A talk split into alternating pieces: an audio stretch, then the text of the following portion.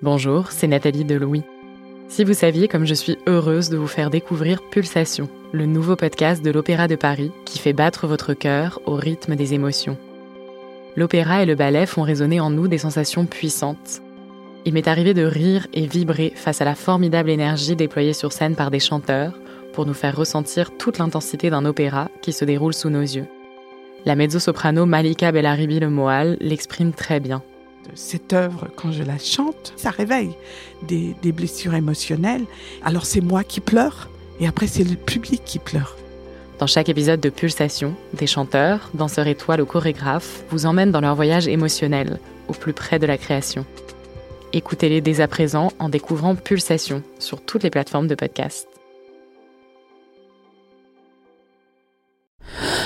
Louis.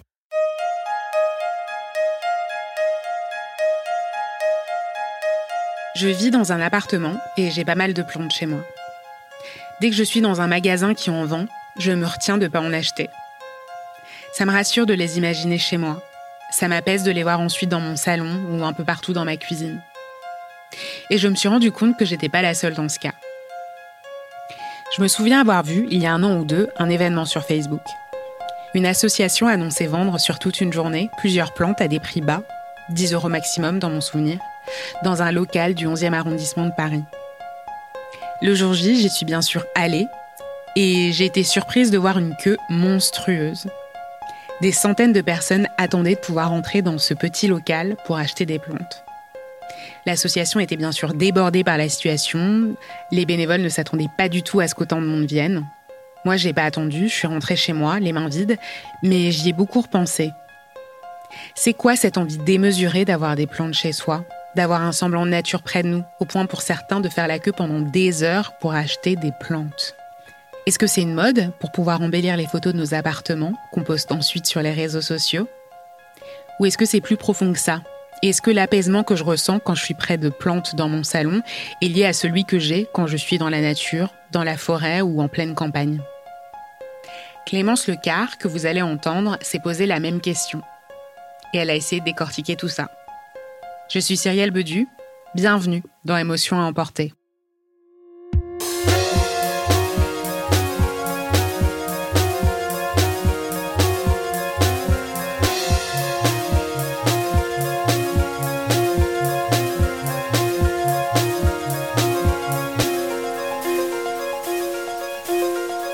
J'ai toujours adoré les vacances chez mes grands-parents.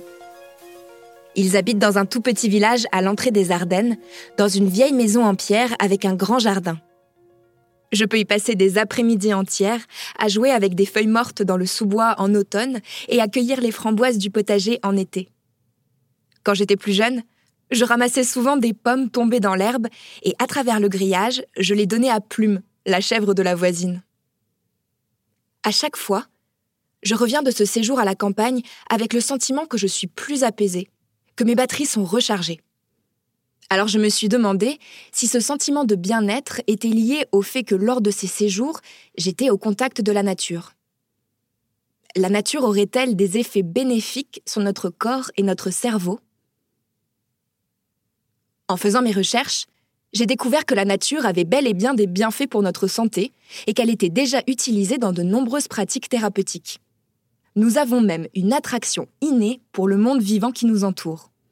Et ce phénomène, ça s'appelle la biophilie. Pour en savoir plus, j'ai contacté le docteur Thérèse Jonvaux. Elle est neurologue au Centre Mémoire de ressources et de recherche du CHU de Nancy et docteur en psychologie. Je lui ai demandé de m'expliquer le concept de la biophilie. Alors euh, biophilie, hein, il y a deux parties dans ce dans ce mot. Bio, c'est le vivant, et philie, c'est aimer, être attiré. Donc la biophilie, c'est ce sentiment que l'on éprouve d'être attiré par tout ce qui est vivant. Alors au tout début, le concept, il a été proposé par un, philosophe allemand, Erich Fromm, et ensuite celui qu'on connaît le plus comme auteur qui a écrit sur la biophilie, c'est Wilson. Edward O. Wilson est un biologiste américain qui a consacré sa carrière à l'étude de la biodiversité. Et c'est lui qui établit le terme de biophilie pour la première fois dans son ouvrage Biophilia, publié en 1984. Très simplement, c'est dire que l'humain est un être vivant et qu'il est attiré par tout ce qui est vivant d'une manière spontanée, innée en quelque sorte, plus que par les choses inanimé. Il y a une appétence pour le vivant qui est inscrite en nous euh, fondamentalement. Et comment est-ce que cette attirance va se traduire? Alors finalement, cette biophilie, ça nous amène à une sorte de cercle vertueux, car l'appétence pour le vivant va amener à un respect plus important du vivant, à une attention à celui-ci, et on pourrait aussi aller euh, relier le concept de One Health, une seule santé, qui va réunir une bonne santé pour la planète, pour notre environnement. C'est finalement sur les mêmes principes que ça va reposer qu'une bonne santé pour l'humain, euh, en ne séparant pas l'humain des autres vivants. L'homme va donc naturellement chercher à entrer en contact avec la nature parce qu'il en retire des effets positifs sur sa santé. Dans les liens avec euh, la nature et l'immersion dans la nature, il y a aussi une théorie très intéressante qui explique ses effets sur le stress et sur l'attention. C'est la théorie de la récupération attentionnelle. Euh, lorsque l'on est euh, tout à fait focalisé sur une tâche précise, très concentrée, par exemple dans son travail, on utilise une attention donc extrêmement pointue sur un sujet, et ça c'est très fatigant. Cette attention très concentrée, nous ne pouvons pas la maintenir en permanence. En revanche, lorsque nous sommes placés dans la nature, il y a un environnement sensoriel très riche qui fait que notre attention, elle va un petit peu divaguer, elle va se porter d'une manière floue et légère sur un arbre, sur une fleur, sur un papillon qui passe, sur un parfum. Et là, nous serons déconcentrés très flottant, euh, avec une attention divisée qui capte légèrement tous les signaux. Et cette attention-là, elle va nous permettre de récupérer notre capacité à nous focaliser ensuite. C'est ça la récupération attentionnelle. Et donc, par exemple, on a montré une application dans les classes. Lorsque les salles de classe ouvrent sur la nature, eh bien, en fait, ça n'est pas négatif quand un élève prend le temps de regarder quelques instants par la fenêtre. Il peut mieux se refocaliser sur son problème de mathématiques ensuite. Il ne faut pas le gronder pour cela. L'importance du contact avec la nature pour l'homme a d'ailleurs été mis en évidence pendant la période du confinement. Au Royaume-Uni, par exemple, selon la Horticultural Trade Association, une semaine avant le confinement, les ventes de plantes, de graines et de bulbes ont augmenté de 35% par rapport à l'an dernier.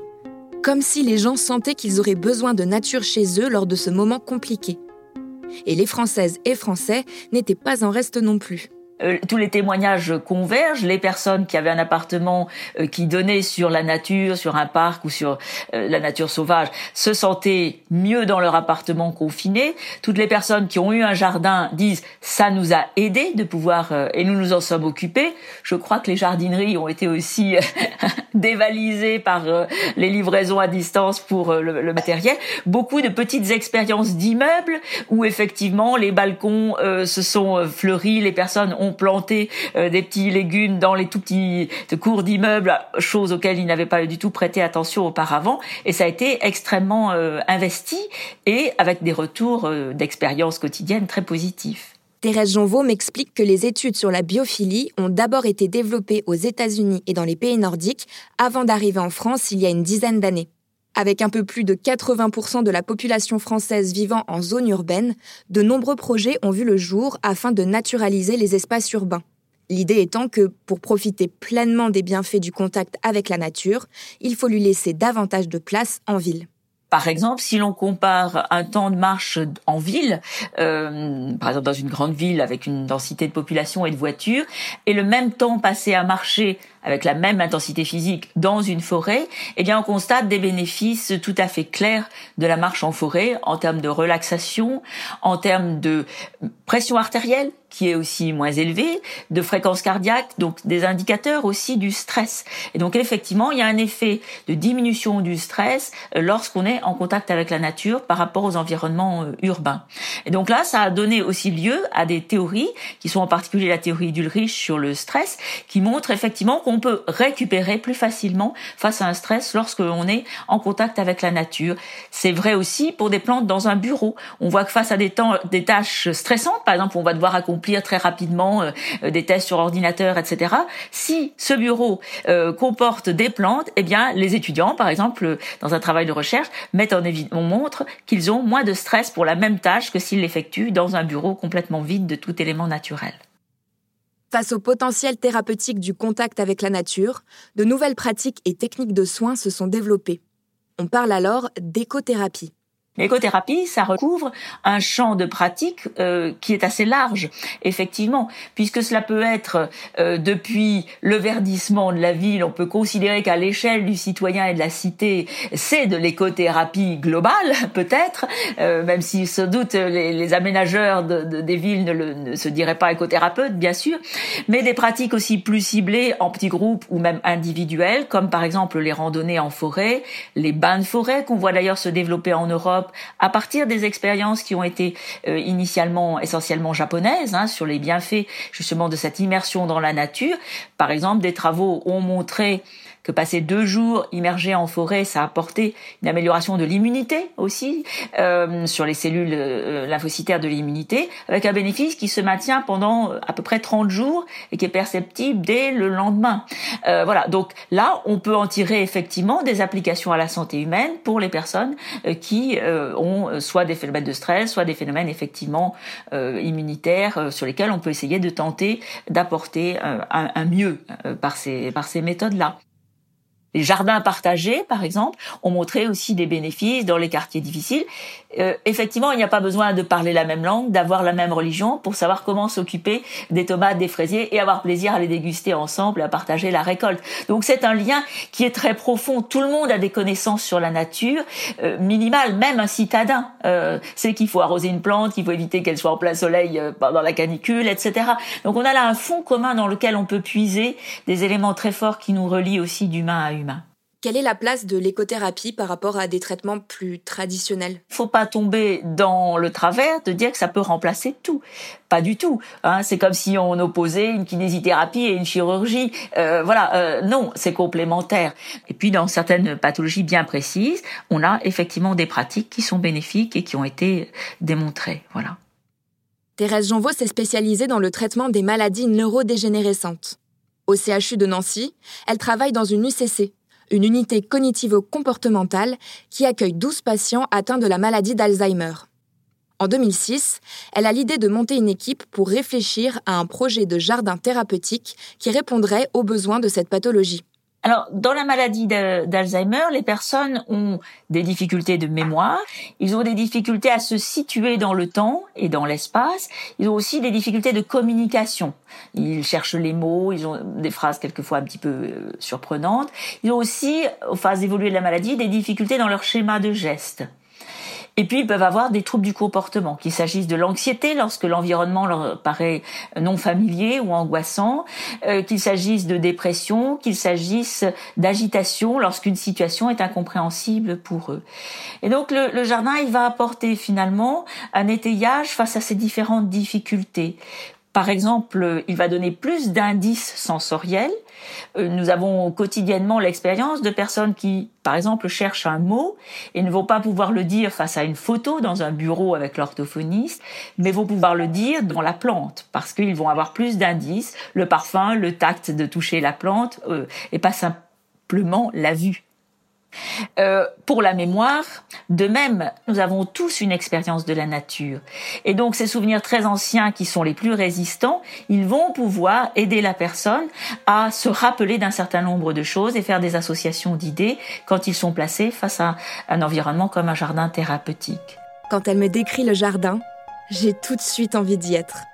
4000 mètres carrés d'arbres et de fleurs colorées, méticuleusement pensés et organisés en quatre espaces. Ces quatre zones, ça a vite fait écho aux quatre éléments, l'eau, le vent, la terre et le feu, avec bien sûr des couleurs qui ont tout de suite dérivé. Le feu, on va avoir des, des plantes qui vont exploser dans les rouges et dans les oranges, avec des azalées, des rhododendrons, des, des rosiers euh, extrêmement vifs comme, euh, comme couleur. Euh, pour le vent, on va avoir plutôt les plantes des champs qui ont du vent, hein, les bleuets, les coquelicots, les reines marguerites, euh, etc. Dans le thème de l'eau, nous allons avoir des fleurs bleues et blanches qui vont évoquer le, moutonnement de l'eau, éventuellement un petit peu l'écume même de la de la mer. Euh, et puis pour la terre, ça va être les jaunes euh, qui vont qui vont beaucoup ressortir et les bruns, tous ces tons euh, tous ces tons là, brun, vert, jaune et blanc. On a travaillé les dimensions de la mémoire, c'est-à-dire quelles sont les plantes que connaissent les Lorrains, qu'est-ce qu'ils avaient dans leur jardin d'enfance et qu'est-ce qui va résonner en eux, qu'est-ce qui va aussi leur permettre de communiquer les uns avec les autres à partir justement d'éléments communs, qu'est-ce qui est une référence culturelle de la, de la Lorraine dont on va pouvoir parler ensemble.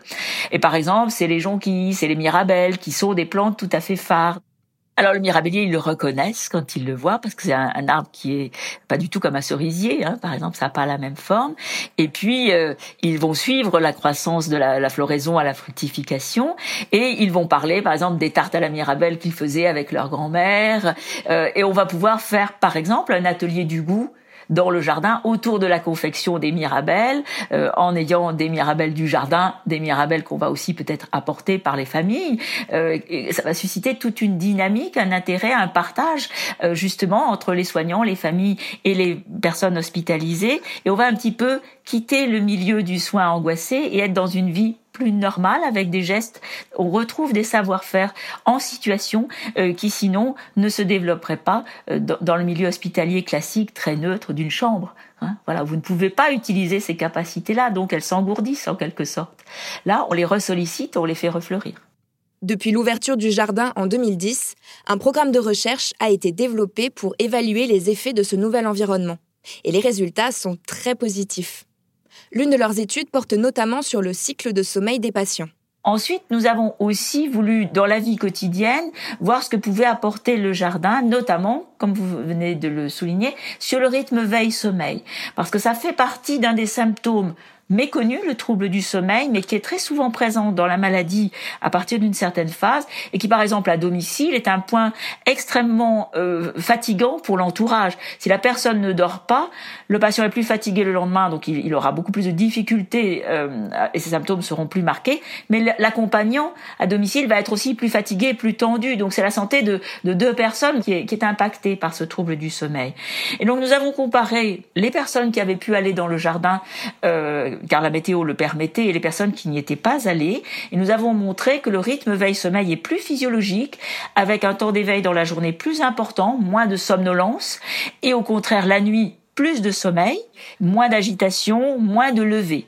Donc euh, on gagne effectivement un temps de sommeil et un rythme plus physiologique, avec là encore une conséquence, bien sûr euh, bénéfique pour la personne et son entourage, mais aussi moins de médicaments nécessaires pour régulariser le sommeil. Donc euh, une épargne d'effets secondaires, une épargne aussi tout à fait euh, intéressante. Euh, ce n'est donc pas une simple mode, cette quête de nature, c'est un réel besoin? Il y a forcément un effet de mode, je dirais aussi par l'ensemble des euh, des informations qui circulent sur l'environnement. Il y a une sensibilité beaucoup plus grande qu'il y a quelques années, mais euh, moi je pense que c'est vraiment une vague de fond qui va persister. Euh, un effet de mode pour moi, ça veut dire un effet transitoire, et là je ne le crois pas, franchement. Voilà, je pense que on, on est au début d'un mouvement qui va qui va se poursuivre pour remettre des zones de nature plus au contact de chacun. Il y a de toute façon une montée globale des pensées tournées vers l'environnement et des travaux vers l'environnement, avec les conséquences néfastes euh, que l'on constate de l'intervention de l'homme sur la planète et euh, aussi davantage de connaissances euh, scientifiques qui nous permettent d'étayer les propos de bon sens qui étaient de dire on fait partie d'une planète, il faut que cette planète continue à aller bien, il faut la respecter. On a maintenant des arguments aussi qui nous permettent de réfléchir aux moyens de préserver cette planète tout en ayant aussi un impact positif pour les humains. Voilà. Et de ne pas mettre en opposition euh, santé de la planète et santé humaine, au contraire. Et au-delà des conséquences environnementales, quels seraient les risques psychiques pour l'homme si la nature autour de lui se détériore? Euh, eh bien, euh, justement, plus d'anxiété, plus de dépression, un sentiment de solitude, car on ne se rencontre pas de la même manière dans des lieux euh, inanimés, comme euh, effectivement les, bâtiments sans, sans, verdure, comme je le disais. Hein, par exemple, des contacts sociaux qui sont qui sont différents, moins moins riches. Voilà. Finalement, lorsque je revenais de chez mes grands-parents et que je me sentais ressourcée, ce n'était pas qu'une simple impression. Nous recherchons sans cesse le contact avec la nature, en ville ou à la campagne, parce que nous bénéficions d'être connectés avec les autres êtres vivants qui nous entourent. C'est là toute la magie du cercle vertueux de la biophilie. La nature nous rend plus heureux, et ce bonheur, nous tenons à le partager.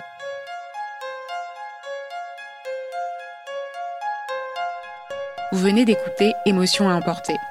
Clémence Lecar a fait cet épisode, Jean-Baptiste Aubonnet a fait la réalisation et le mix, et Nicolas Degélis a composé la musique. À bientôt!